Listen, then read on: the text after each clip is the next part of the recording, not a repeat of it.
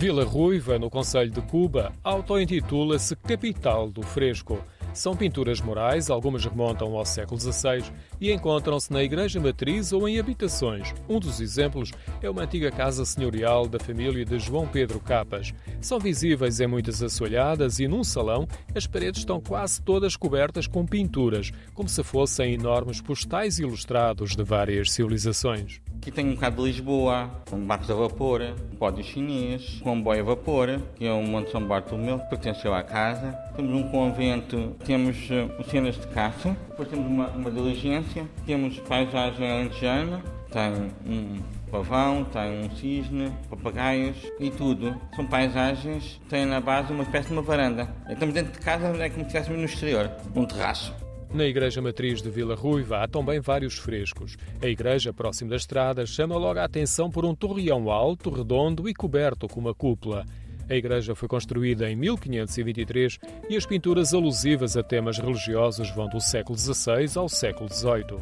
E há um que tem o mesmo traço que fez esta casa. Deve ser a mesma pessoa que o fez. Isto aqui é feito por fases. Fazem um estuque. Quando o estuque está com uma certa umidade, é que é pintado. Fazem por secções.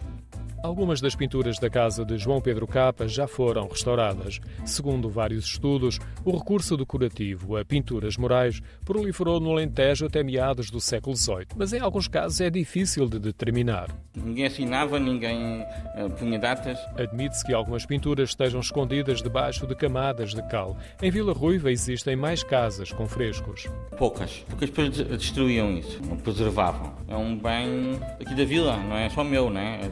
Da vila, apresenta a vila, apresenta a história da vila. Isto é uma casa tipo senhorial. Tudo deve ter começado com o meu uh, tetravô. Além das que se podem ver na Igreja Matriz, as da antiga Casa Senhorial podem ser um bónus na visita ao fascinante Capas Insect Zoo, Museu Vivo de Insetos Sociais. É uma iniciativa de João Pedro Capas, que desde muito novo se interessa pelo estudo, especialmente de formigas, abelhas e vespas.